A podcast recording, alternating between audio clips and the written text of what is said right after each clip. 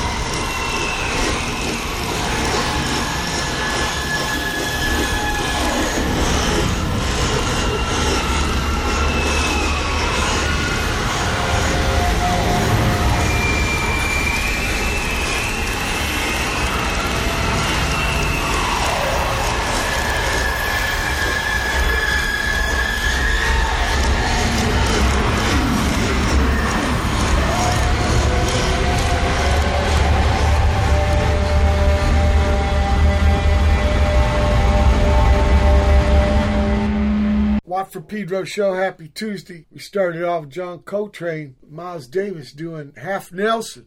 Speaking of which, we lost Mr. Wonderful Paul Orndorff yesterday. Uh, after that, Thomas DiMuzio with Inherent Power and the Space Between, which, uh, not by any coincidence, is uh, reason why I'm not totally man alone. Brother Matt's still at the Love Grotto on the Pleasure Point, Quarantino Mile, but because those Estonian software engineers with their Skype invention, I got Thomas DiMuzio. Welcome, What's up, Mike? Yeah, yeah. Uh, where, to... ta- where, are you talking to me from? The city? From San Francisco. Yeah, the okay. uh, the sunset covered in fog. Oh, uh, the Avs and stuff. The avenues, yeah. Yeah. I've been there. That, like the street signs have Chinese writing. Some some. Yeah, we do. Indeed, and, and, and it's only uh, like a couple miles away from all this hustle bustle. It's so calm, and there's like garages with driveways. That's right. There's uh, it feels a little uh, suburban here in the city. Right, and a couple uh, miles south of that is where Brother Steve ended up living in, in Pacifica which is like That's almost right. a whole other world away, but it ain't that far. It no, just down the uh, down the street. PCH, right? Mm-hmm. Okay. Let's get into your journey through music. Oh, we got to thank the Brutal Sound Effects crew for the connect. Thank you. Much. Absolutely. Yeah, big absolutely. time. Okay. Please bring the earliest music, re- music uh, recollection you got. Oh, the earliest music recollection, man. Um, like as as in hearing music or playing it? Yeah, or just any kind of memory. No, no, because especially when you're real little, you ain't playing yet, but you you, you might have a musical experience. Now it's a Watt from Pedro show, so there's no hard questions and there's no wrong answers. Right, cool. Well, I remember as a kid, you know, hearing music on the radio. A couple of the songs that stood out was "Ode to Billy Joe." Oh yeah. Uh, you know, uh, up, up and away in my beautiful balloon. Fifth dimension. But these are not influences. These are my first, you know, the first songs. Yeah, right, right. Playing. Very melody oriented. Probably AM radio. Yeah, absolutely. Yeah, AM Gold. And uh, uh, what what was this? Uh, the area was it the, where you are now? No, I grew up in uh, Pittsburgh, Pennsylvania. Okay, home. You know, I think the Fifth Dimension Maybe some of them were from there or something. Maybe I know oh, somebody really? worked with uh, them that uh, played rhythm guitar for him, and he was from there. And a oh, great, wow. great bass man, uh, uh, Paul Chambers, and Mr. Ray yeah. Brown too. I think Pittsburgh's got some good stuff, and Mr. Tom of uh, these days with Black Moth Super Rainbow Tobacco. Great, great cat.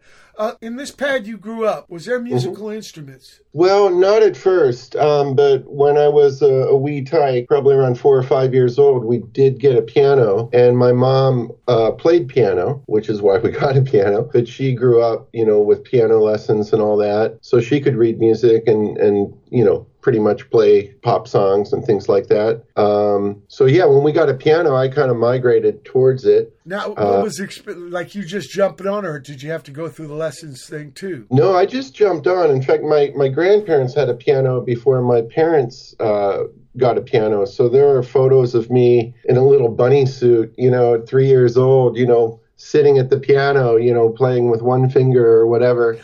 um, I kind of like, you know, I don't know. I was migrating towards that instrument. And once we did get one, I continued with my maybe two finger uh, technique. And, uh, you know, it all started then and there, I believe. Well, was it kind of percussive?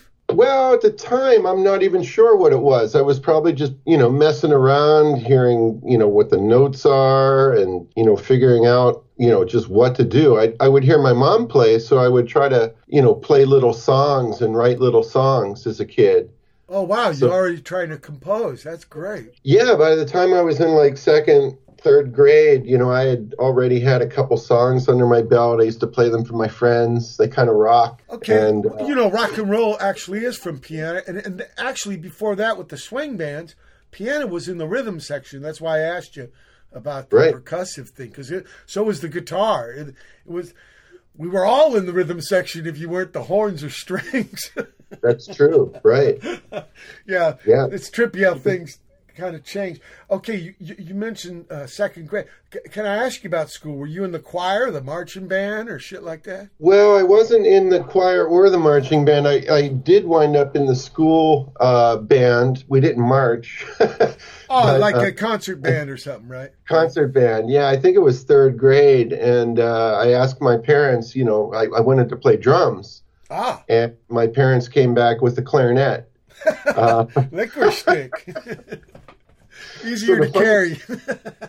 yeah, it didn't quite work work out the way I'd hoped. But um, turns out they needed clarinet players. So Right. uh, I guess my parents, you know, were like, okay, they're a little quieter than the drums, so we'll do that. Actually, there was a period in music like Artie Shaw, and I mean, it was an upfront instrument. It was, yeah. It's kind of funny. The first thing I tried to do when I got my clarinet was play chords. Wow. Um, which, I'm like, why doesn't this thing play two notes at the same time? I You know, think I think you can because on a sax, like John Coltrane, if you overblow, you can get some overtones. you can do the multiphonics. Right, yeah, right. absolutely. Yeah, But that's maybe really, as a kid, that's kind of tough. yeah, that's some advanced techniques for a third grader. Can I ask you what record, the first record you bought with your own money? The first record I bought with my own money was actually Cheech and Chong, uh, the record with Basketball Jones on it. Um, I think it's the I record. I love that song as a kid. Hey, hey, don't laugh because me and D Boon listened to those motherfuckers like over and over till we had them all memorized. right? So it was funny, you know, I'm sitting there laughing at Basketball Jones, but there are all these drug references. Once my mom got wind of it, she went and took the record back and exchanged it for the Monster Mash LP. Oh wow, Bob, I had the Bobby Boris Pickett, Yeah, Bobby Boris Pickett. But with my mo- but actually doing like a Boris Karloff voice. That's right. And the Crypt Kickers 5. that's right. That's right. Good memory. But with my first, uh, my own money, it was definitely Stevie Wonder, uh, Songs in the Key of Life. Ah, I think that's one man band record. Such a great record. Yeah. Yeah, that's just It incredible. also had a weird kind of synthesizer I found out later. The Intervision. There's three of them. These guys, Yeah. two guys from England, right? Uh, the man, uh, Tonto's Malcolm- expanding headband or some shit. Yeah, exactly. Malcolm Cecil and I think Robert Margouleff. For a little bit, Uh, it was at the Mutato. You know, the Mark Mothersbaugh and Jerry had a place on, or still do, on Sunset Boulevard, and it was there. But I think it's back in England now. That's amazing. Yeah, what a machine that is. It's like a whole room, right? It's like a whole room. Yeah, you're surrounded by the instrument itself. It's pretty cool. okay. And the first gig you went and saw. Gig was um, Heart and Oh, Joe wow. Perry. Yeah, Okay. 1980. Wilson sisters. The second gig, though, was just monumental. I went to see Queen, and we were up in the rafters, and me and my buddy went down to the front of the stage after the first act played. We got the first row center stage. There were two empty seats, and we sat there the whole show. I mean, I was like leaning on the stage, you know, right in front of Freddie's mic stand. Well, that weird And- kind of mic stand that was kind of little, right? Yeah, and but it was amazing the next day. Like I, I used to call and pester the DJ at uh, WDVE in Pittsburgh, and we became friends. And uh, so the next day we went and had lunch with the DJ Mac, and uh, we are like, Max, man, we went and saw Queen. We were in the first rows, you know, center stage. He's like, Tom, you were in my seats, man. And he actually had the tickets with him and the backstage pass Oh, passes, and he gave them to us the next day. We were sitting in his seats. Wow. Why? What? He didn't make it. He was sick, or He was like, you know, the DJ and the primetime DJ in Pittsburgh. So, you know, he got tickets to all the oh, shows. it was yeah. He just like- didn't go. You know, it was one of those nights or whatever. But he was like kind of on the permanent list because yeah, you want Absolutely. airplay, so you want the DJ. Yeah, of course. Yeah. Not going to call it payola or anything like that. Right, right. But man, what an experience that was. I mean, to be there up front and, you know, with a band like Queen was incredible. I saw the uh, uh, uh, keep yourself alive. That- Yeah. yeah. What, uh, sheer heart attack or something. I saw with Mott the Hoople, I think. Oh, man. Uh, nice. Except the gigs, you were so far away. Except Yeah. you, you were right up front. But I, usually I didn't know. It's us. like we're way up in the rafters. We're just like, let's just go down there and see what we can. yeah, it was the know. bum rush. it's really great. Uh, I want to play this. You gave me the scanters.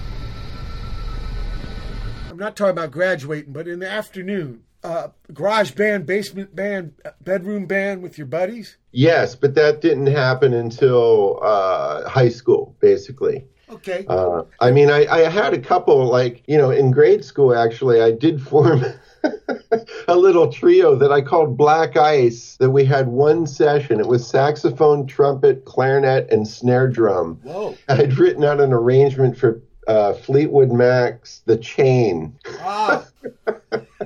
oh man. think- well, how, did- how did it go down? Well, we, we you know we were a bunch of kids, so we Sure. wound up just like yelling and screaming and running all around and probably jumping all over each other. All right.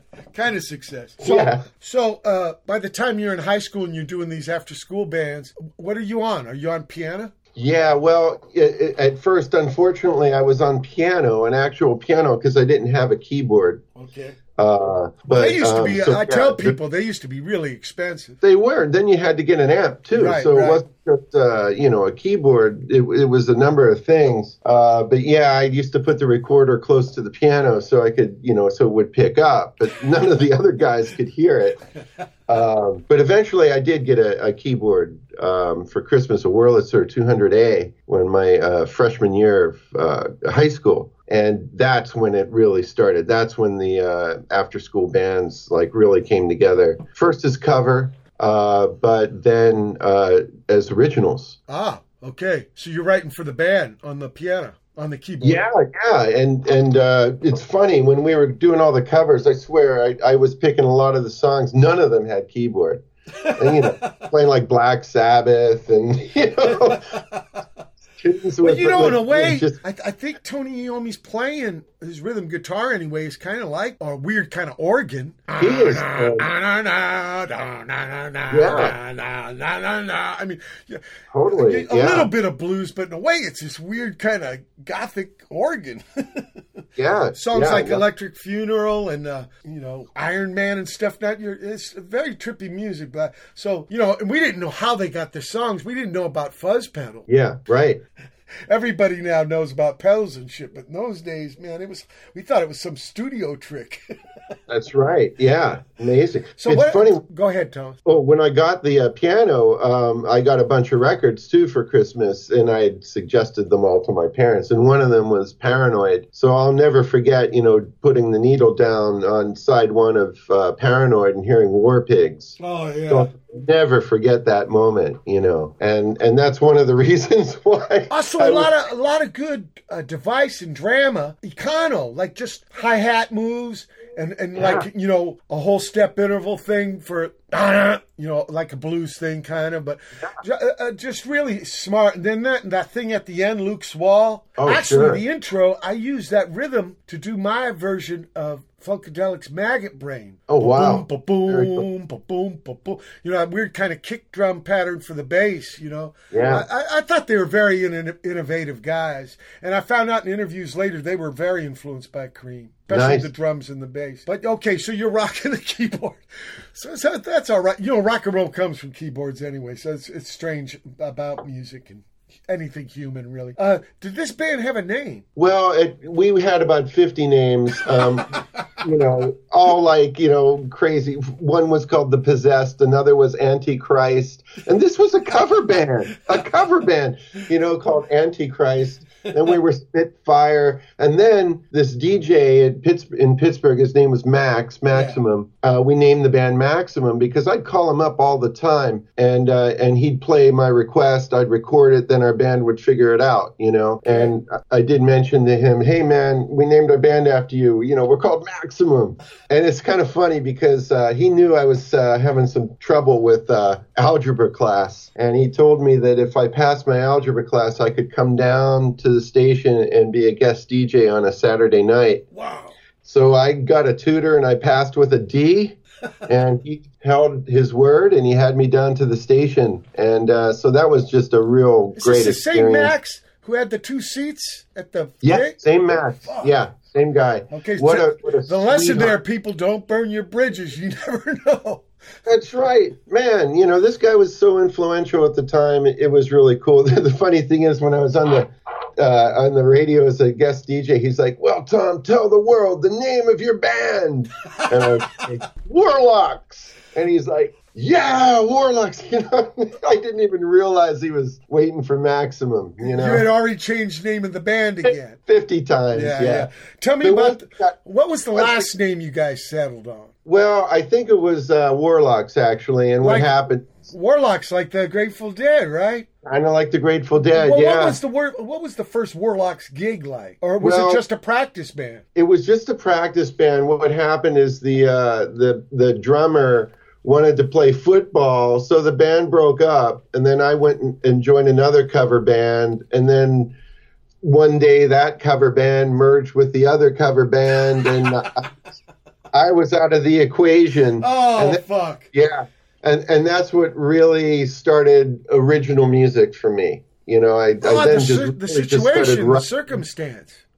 Yeah, it was a weird circumstance. You know, a high school thing. I know, I know. It's a lot of peer pressure and shit. Yeah. Pecking order, hierarchy. God, you sh- at least you were on keyboard. Just think if you were a bass guy. Right. they were like the, that, that was like right field in little league. Sure. Yeah. I was more in left field. Um, but yeah, once we got the uh, cover band together, we we were kind of short lived as well. We never played a gig. I mean, we were just you know 15 years Sure, old and all that. But we were called Psych Chameleon, and and then uh, an, another project that came after that actually is where I started to get into improvisation. Oh, so this And is that- very important, right? Yeah. so important. Yeah. Yeah. Yeah. And you know, group improv, and that just was life changing. Well, did you guys know about Grateful Dead? Well, not really. I wasn't so much a deadhead. Yeah, Um, me either. But in fact, people told me they improvised, and I, I thought it was just calm music for people that ate too much ale, and so they wouldn't lose their marbles. Right. I thought, you know, if you want to trip out, you listen to, you know, the Kraftwerk with headphones on. Sure. Yeah. it was King Crimson that led me to improvisation. ah, okay. Wow, but And some of that how- stuff was really structured, also. it is, uh, except when you get to like Starless and Bible Black. Right, right, like, right. John Wetton's bass sound. Oh my God! Oh yeah. But then to see pictures of him, he's got like body shirt, air, uh, blow dry hair, designer jeans. it's like fuck. it's all right though. It's because he he could sing great, and I just love that bass sound, especially when he toured with Roxy. That out Yeah. of the blue. Oh my God! Dung dung dung. He played with a pick, you know, and had uh, some kind of overdrive, but it was just such a good. yeah, he had a sound for sure. Really did. He really I hear he used to bust bass strings all the time. probably the attack with that pick was something else. Yeah. because you Yeah. know I don't think it was like you know, don't be gentle with or or please be gentle with me. yeah, I, you know I, I kind of took it for granted. Later on, I really got into his. He was really also Mr. Fripp. I guess he organized the whole fucking trip. I guess they grew Right. up together, and Greg Lake too, right? Yeah, I guess so. You know, um, uh, Well, we're at the first down. We're getting more into your journey. Uh, it's 21, 20, 13 July. Watt from Pedro show special guest Thomas Dimuzio. Hold tight for hour two. July 13, 2021. It's the second hour of the Watt from Pedro show.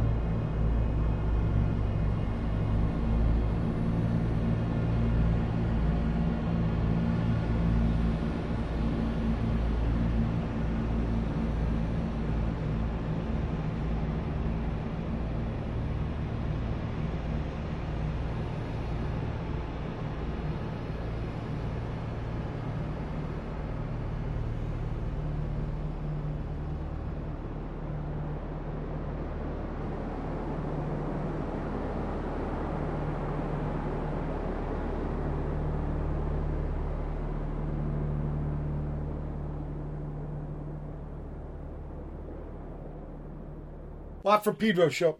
Started the second hour off. Thomas Dimuzio. Tread Murray. Fathom. Fathom six feet, people. Just talking off air about this. Then we had Ben Salter in Tasmania featuring T. Wilds with Moodshake. Uh, around a chicken or a duck uh, nearby Sydney with brother Lucas Abela. Love his stuff. And then some something he gave me here an excerpt. Uh, Haze, Thomas Dimuzio. So, uh, higher education. You leave high school. Do you go uh, do a higher education thing for your music journey? Well, at first, I, I wanted to uh, at first for music, but of course, you're kind of conditioned by your parents and even by the institution to choose a career. Right. Um, Right. So I did go to college and I tried to take like regular classes, but that didn't work out so well. And uh, after my first semester, I just you know stopped taking things like trigonometry and uh, English comp and whatever, and just took every music class that the school offered. And, and, and was it worthwhile? It was because I knew at that time that I was going to get out of there. It was a small school called California University of Pennsylvania, Wow. which was in the middle of like nowhere, and it was an old coal mining town in Pennsylvania that happened to have this university with Can- about five can, I, can I thousand students. uh, can I mention a movie? Which movie? Deer Hunter.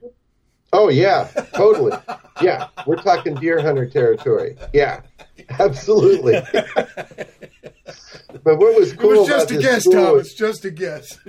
I found a few people that just like stood out, you know, from the rest of the the people there, and they were, of course, musicians, and we all bonded over music. ah, great. And my second semester there, I wound up joining a, a punk band, a hardcore band called 99 Cents, All right. and uh, and that was a blast. That we actually did gig. Those were my first gigs with uh, 99 Cents. We played the Electric Banana in Pittsburgh. Yes, sure Johnny and Judy.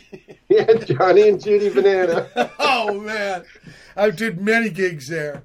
Minutemen and Fire Hose. Yeah. it was on the hill. It was in a weird part of town. It was trippy on Yeah. that road. Yeah, it was on stilts too to keep on it like. stilts, right, ready to go. oh man, that was.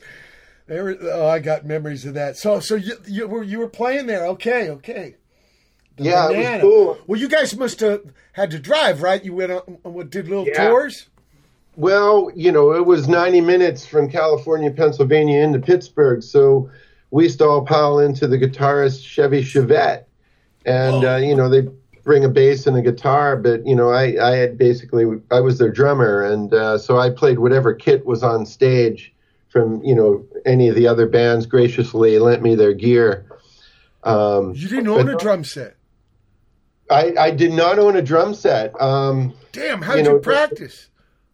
the way I got into the band was uh, I had a mixing board and I was friends with these guys, so I was helping them to record their demo. But after a whole day of uh, trying to record, uh, their drummer just couldn't play, had no sense of rhythm, unfortunately. and after he split, I was like, you know, I could, I could probably play those drum parts, man, and I did. And they're like, yeah. And so I was in the band. I felt bad for, for Tim, who wasn't in the band anymore. Right. yeah, I know. You know, sometimes do session work, and you know you're going over another dude's bass parts. It's like, oh my god. yeah. It's just a, it's a weird feeling, but I think in Holland I learned one door closes, another door opens. That's right. Yeah. So it was funny. I didn't have a kit, but you know there were some ram. There was a ramshackle kit put together for Tim, and then a buddy of mine, uh, well, a friend that I met through the singer of the band, Lex Luthor, uh, well, AKA Lex Luthor, Bob Mullins. Uh, he had turned me on to this this drummer. Actually, he's like, "Hey, this is my friend CJ. Hey, man, can I play your drums?" I'm like, "Sure." He sits down behind this kit, which was a Mickey had a Mickey Mouse drum pedal. I'm not shitting you, man. A Mickey Mouse drum kit and uh, you know it was total punk rock, vinyl tape over all the drum heads, and you know. And he sits down behind this kit, and my jaw hit the floor. I will never forget that memory. This guy was one of the greatest musicians I've ever You know, known. my, my pop told me a poor carpenter blames his tools. Yeah, right. Yeah, tools not equal talent. That's for sure. You know how humans get into gear fetish, right? All I need is the right shit, and I'll be able to play good. And then, Oh, and then, and then, it, then yeah. this example comes and shows you bullshit. That's right. Right. It's Look, you give me this uh, music here, Th- th- Themisto. Oh yeah, yeah. Themisto. Yeah, it's a moon of Jupiter, or I think. No, it's voice of the eye. Voice right, but I eye. think that's the moon of Jupiter. Themisto. Oh, oh, okay. Yeah.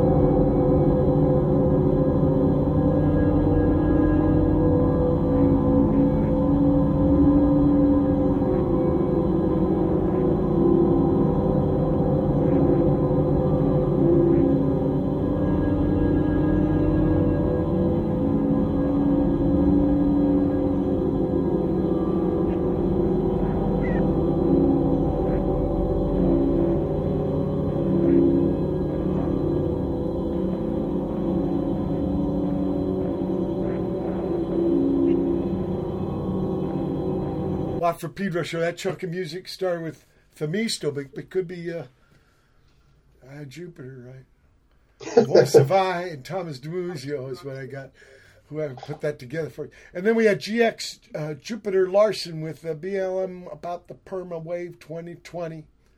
Build a Nice. Better Tomorrow comp. Uh, Brett Gutzeit out of Milwaukee put this great comp together. A lot of good music. And then finally, Dimmer. This is Ah. project you did. Uh, Ascent Part 1. Yeah. Okay. So what happens after college in uh, California, Pennsylvania, University Well, of California, Pennsylvania, and 99 cents? I had been cramming uh, there, you know, to learn how to read music uh, for for piano. I could read for clarinet, but not really piano. And it's tough to read ten fingers worth of music. Yep. I still can't do that stuff. But I was cramming to go to Berklee College of Music, so I did do that. In Boston, uh, Massachusetts.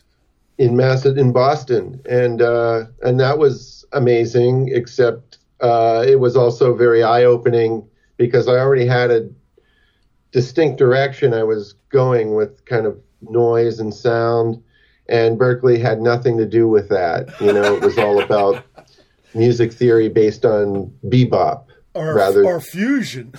or fusion. Yeah, the fundamentals were bebop, two five ones. You know, right, right. and so it just wasn't the place for me although I, I stuck it out for a couple semesters but it was the people i met there that made all the difference you know good everybody's there, connects, good everybody there connects, was right? dedicated to music and uh and that kind of rubbed off in a big way you know And where you go from there? from there i just dropped out and uh, stayed in boston because i, I kind of preferred the, the scene there i mean it was a lot more happening than pittsburgh um, and uh, so I, I stayed there for about 10 years and you know started releasing noise and you know the music that i that i do And was it? Uh, and was this man alone?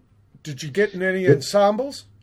I was not really in any ensembles. This was pretty much solo stuff. I, I, I was still improvising with a lot of my friends and just casual jam sessions, but no bands really came together. I, I tried to get some bands together more in the rock vein.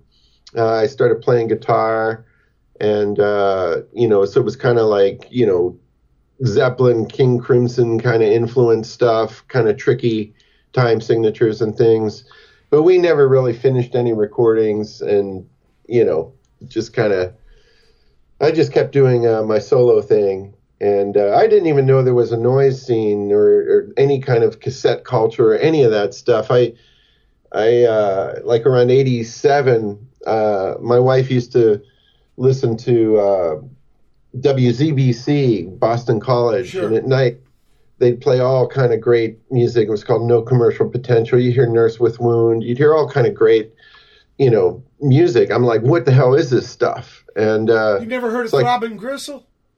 I eventually heard of Throbbing Gristle. but up I, to in that fact, point, you had. at that point, I didn't really know much beyond the prog rock music scene. Okay. Um, Because but when people think of doing- punk, you know, especially with '80s and stuff, it's always fast guitar. They don't realize '70s punk. There was they even called it synth punk. Uh, Nervous Gender called himself that over here. Yeah, yeah. So you know, it was kind of weird. You know, I called the station, sent them a tape, and uh, one of the DJs wrote back who had a label called Generations Unlimited, and uh, his name was Dave Prescott. And that label put out a lot of Conrad Schnitzler material, and Gen Ken, um, Arcane Device, um, just a lot of music that I was had never heard of that was kind of like along the same lines that what I was doing. So it was really eye opening. Suddenly I had that cassette that I sent the station was like being released by the small label. And uh, and then next thing you know, they're putting out my first record, which was an LP called Headlock. Oh, bitchin'. Look, we're at the end of the second hour, July 13, 2021 edition. Watt Pedro Show special guest, Thomas Dimuzio. Hold tight for hour three. July 13, 2021. It's the third hour of the Watt Pedro Show.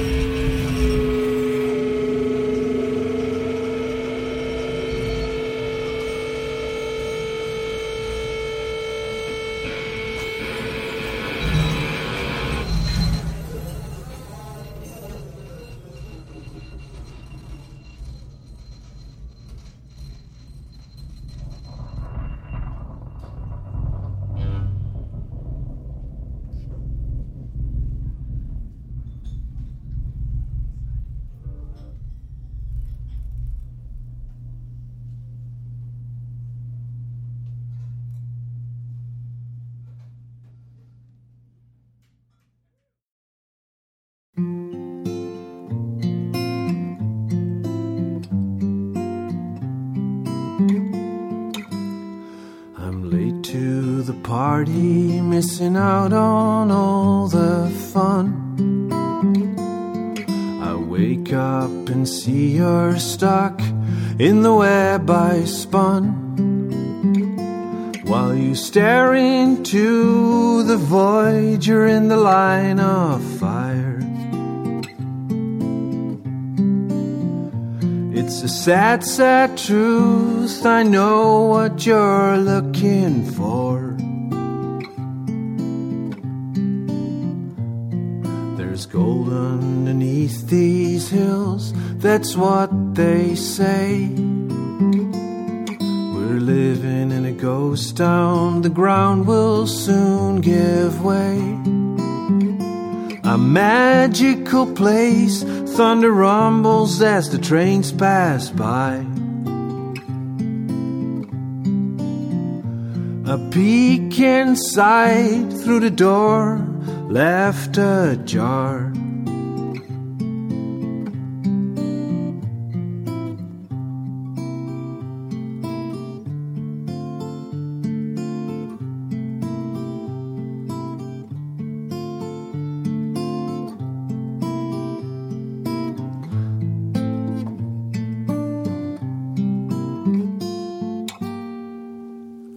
Looks like my spinning is on the run.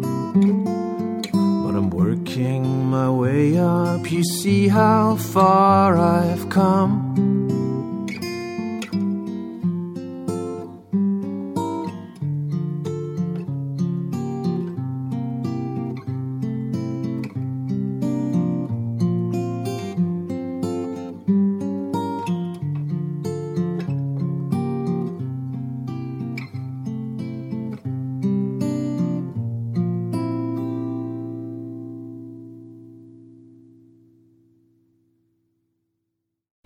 one day, one day, one day, one day, one day, one day, one day, one day.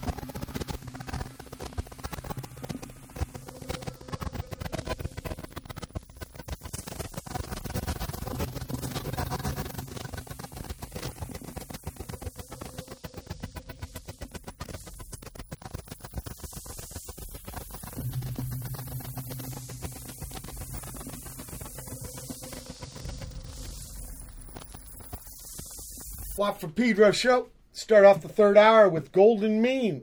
This is Chris Cutler, Thomas Dimuzio, and Fred Frith. And uh, yeah, both, we're talking uh, the socks on Henry Cow, right? The socks on the album covers. That's right. Yeah. How- that that's quite a connect. I took your name uh, from Holland with the door left ajar. Ron Ruins. We had Ron Anderson. This is him in Ruins. What did you say? And then finally, another project called Pop Poptastic. Are you happy? Fantastic. yeah, enlighten us about first, first. What's the connect with the two Henry Cowers? Well, you know, when Headlock came out in 1989, um, I sent that record to three. I had worked at a software company, so maybe I uh, did a taboo thing. I had the addresses of some of my favorite artists. I had Brian Eno um, and uh, John Paul Jones and Chris Cutler.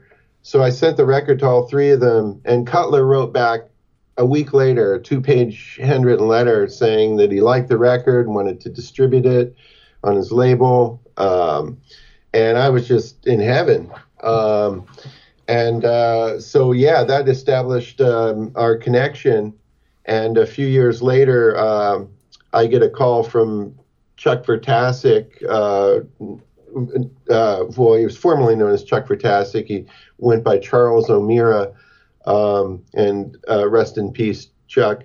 Um, but Allen Ravenstine and Chris Cutler and Wow. Chuck were going to do a show, and Ravenstein wouldn't come out of retirement. Wow, but I, he, I, they, I did see them play together in Pere Ubu where there was a uh, Scott Krauss too. It was a two, two drummer man version. Yeah, yeah. So this was three, I think. Okay. And uh, they were trying to get Alan to come out for the show, but he, he wouldn't do it for whatever reason. He's been on the show twice. I'm, I'm oh, a huge so fan of him. I yeah. got to thank him because I got the call. Oh, to replace him. Okay. Yeah. And uh, so we played. That was our first show, Oh wow. and uh, and then Chris and I continued to play live shows. Uh, you know, we've played quite a few, quite quite many live shows together, and you know, many have been documented on different releases. So that was just a thrill, man. Chris is such a great. Absolute. Uh, yeah, I love his playing. Uh, I'm involved with the recording. He's uh, not allowed to, record yet in his situation, but uh, it's it's with uh, I think Nels Cline and Wasko, Oh. Matt Waskovich in Cleveland's putting it together. But so I'm playing with him by trading files, but at least a little bit I get to play with Mr. Cutler. He's incredible. Fantastic. Now, now how do you great. how do you make it to the port side of the country? Well, um, I was working for these software companies, um, uh, Dr. T's Music Software in, in Boston, and uh, Pro Tools comes along really early. And uh, I kind of got suckered into buying Pro Tools at, at a very young age. Um, even before it came out, I wound up putting a bunch of stuff on a credit card at 25% interest and Oh, just digging into this world of you know digital this new exciting world of digital. And uh, nonetheless it didn't work. It didn't work for like a year and a half. And uh, I, I work for avid now. I actually still work on pro tools in my day job. I'm a tester uh, user abuser. And uh, i tell them what's broke and then then we fix it. I record Uh, with it every day, but I never yeah, went past. every- yeah, I never went past version eleven point three two. There's been a few versions, but I'm still running 10 in my studio. You know, if it ain't broke, don't fix it. Yeah, absolutely. well, ten is great because of the clips. Yeah, yeah. But, you know, I eventually uh, wound up moving across the country uh, because of that. Um, there was a company called OSC, our shitty corporation, and they made a pro. They actually wrote Pro Tools, half of Pro Tools, way back when. Sound design, right? Yeah, it came from sound. It kind of came from Sound Designer, but uh, Pro Tools was its own new thing. And these guys at OSC, they were kind of contracted by DigiDesign at the time to write Pro Tools. They eventually broke off and did their own thing called Deck Two, Right. and that's how I moved out to California. Um, that small company got acquired by a bigger company called Macromedia, and, and they had the money to actually move my wife and I from Boston to San Francisco. And we haven't looked back since. I, I never thought I'd wind up on the West Coast, but But ain't Uh, that trippy about life? You don't know how you end up. it's amazing. I mean, the music scene in San Francisco or the Bay Area is kind of like a mecca for fringe music, for noise, for Sure. avant garde. So this is where Uh, you needed to be all the time. Didn't know it. I, yeah, you know, in Boston, I played maybe ten times in ten years. Um, Whoa. and- yeah, and uh, there weren't many opportunities to play. And I'd play in Ron Lessard's basement or something, or Mass College of Art would have event works, you know, each year, and uh, you know, so the gigs were few and far between. There were almost no gigs at a, at clubs or anything like that. They were all Sure. basement shows, and uh, but out here, that changed so quickly. I mean, I think my second gig out here was the 30th anniversary of the Monterey Pop Festival. which- Wow. I got to play one of those. yeah, Uh, Nels like, and what the hell? Perkins. I think 2005 or six. We opened up. With, it was a bunch of dudes s- sitting there in sweaters, and we opened up. I said, "Let's do Stooges." but man, the boss liked it. I thought they were all going to fucking throw us off. Uh, I want you. Speaking of the city, you gave me a tune called "Lower Haight." Yeah.